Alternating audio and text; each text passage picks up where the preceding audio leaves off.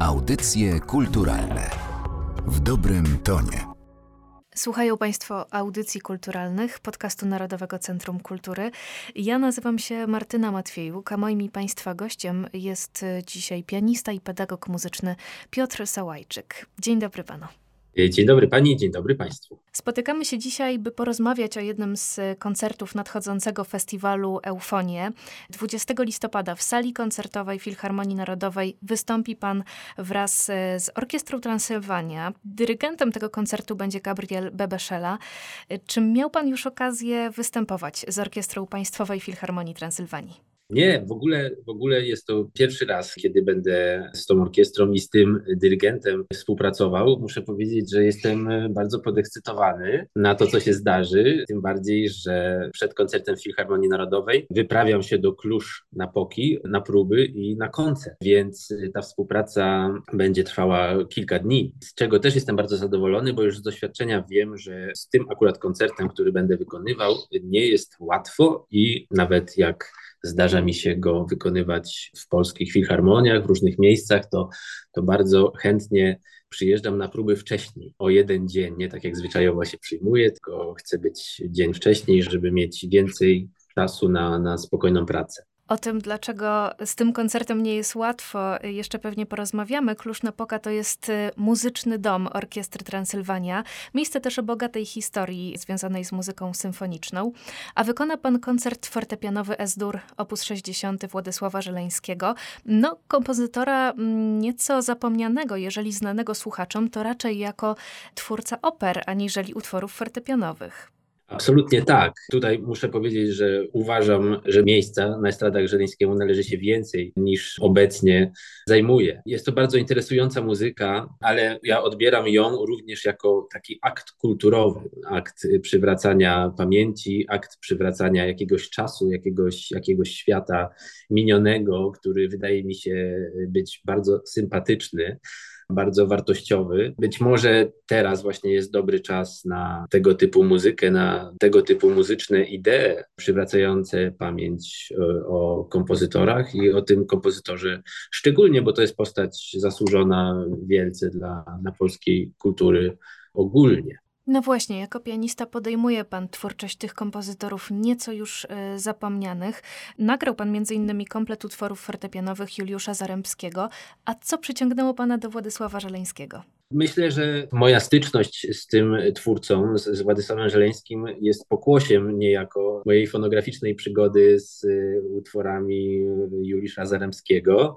E, jest to właściwie taka logiczna konsekwencja. Muszę powiedzieć, że tutaj z inicjatywą wykonania tego koncertu i, i innych utworów fortepianowych Żeleńskiego wyszła agencja Kameny z Krakowa. No i ja ochoczo się podjąłem tego zadania i właściwie trwa to już wiele lat ten koncert już też właściwie wiele razy, muszę powiedzieć, wykonywałem i coraz bardziej się z nim czuję, jakby to ująć. No, coraz, coraz jest mi on bliższy. Na pewno nie jest łatwy, ale jak cała twórczość Żeleńskiego, trzeba chyba e, specyficznie do niej podejść. Trzeba długo się przyglądać tej muzyce, Trzeba poszukiwać tam tych pierwiastków atrakcyjnych, żeby ten koncert zabrzmiał atrakcyjnie. Wydaje mi się, że ten utwór, jeśli przebrnie się przez taki mm, akademicki pancerz kompozycji, staje się bardzo atrakcyjny, staje się bardzo gorący i podczas wykonania, i myślę, że dla słuchacza też, przynajmniej zawsze takie odsłuchy, takie opinie mnie dochodzą po wykonaniu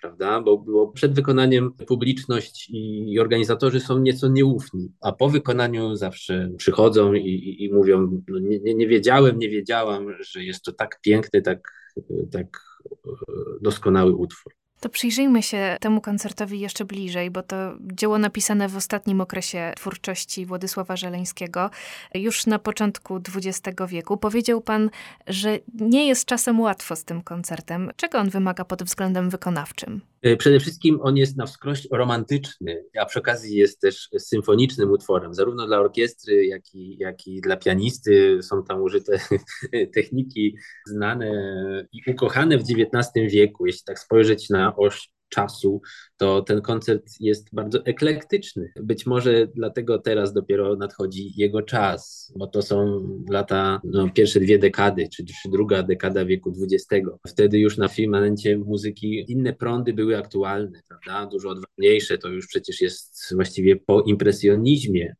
czy już się pojawia, już na scenę wchodzi druga szkoła wiedeńska, jest Szymanowski w Polsce przede wszystkim, a tutaj Żeleński dalej, właściwie on ten swój styl niewiele zmieniał przez swoje długie życie, więc rzeczywiście ten czas w którym koncert powstał, nie mógł zapewnić temu utworowi sukcesu. Natomiast od strony konstrukcji, od strony budowy formalnej jest to bardzo przejrzysty, trzyczęściowy utwór też w takim duchu romantycznym utrzymany. Jest wirtuozowska kadencja w pierwszej części. Druga część to cykl wariacji, co jest może pewną odmianą. W trzeciej części jest też niejako tradycyjnie wykorzystany temat krakowiaka. Także jest to kompozycja bardzo klasycznie skrojona. Natomiast w duchu bardzo romantycznym, w duchu symfonicznym, może gdzieś tam echa koncertów romantycznych Schumana, Brahmsa się odbijają, ale jak przyjrzymy się też polskiej muzyce, to, to właściwie nie znajdziemy takich koncertów zbyt wiele w historii muzyki polskiej. Wiele utworów Władysława Żeleńskiego zaginęło. Dzisiaj to, co zostało wydane, zapewne też nie jest tak e, łatwo dostępne. Ja się zastanawiam,